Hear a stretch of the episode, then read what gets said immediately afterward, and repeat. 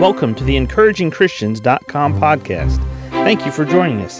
Get ready for today's encouraging truth from God's Word.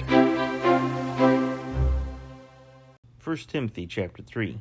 This is a true saying If a man desire the office of a bishop, he desireth a good work.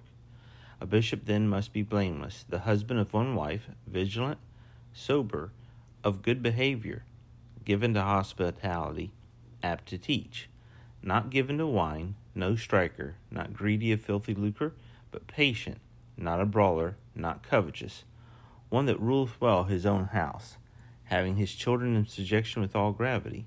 For if a man know not how to rule his own house, how shall he take care of the church of God? Not a novice, being lifted up with pride, he fall into the condemnation of the devil. This passage of scripture here is what we would call the qualifications of a pastor. The qualifications of a pastor. And in this list of qualifications, there's not really a list of skills here, as mentioned, that we think of. Well, in order for a man to be a a business person, he needs to be able to operate a calculator, operate numbers. If he's going to be an electrician, he needs to be able to discern between the positive and the negative. When he's going to plug things into the wall and when he's going to wire this stuff. When he's a plumber, he needs to be able to, you know, dig the right kind of a hole, put the right kind of a pipe, set the pipes in the right direction. These aren't qualifications in such a way that these are the skills that a man possesses these are qualities about a person's life. What's important about this being qualities that a person has developed, not skills, but these are qualities about a person, it's part of who their character is. Their character comes out through these qualities.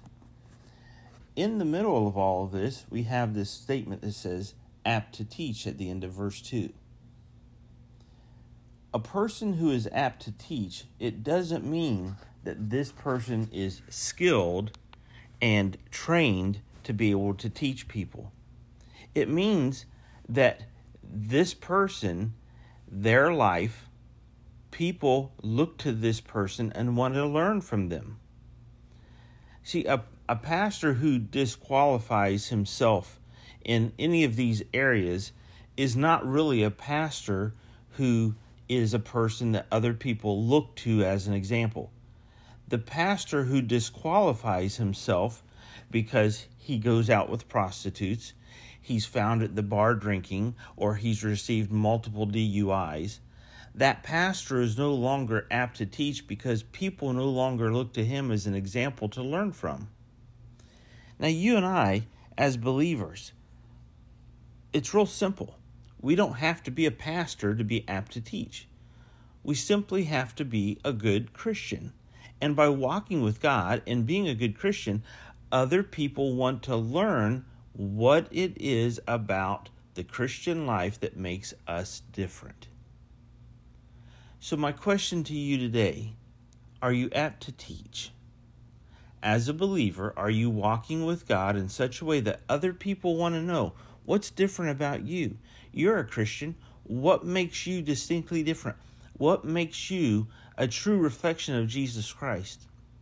What makes me a true reflection of Jesus Christ? What makes me apt to teach? Now, if we're hospitable, we're of good behavior, we follow all these other guidelines for the Christian life, people will see the difference and people will want to be the difference. Because you and I are people.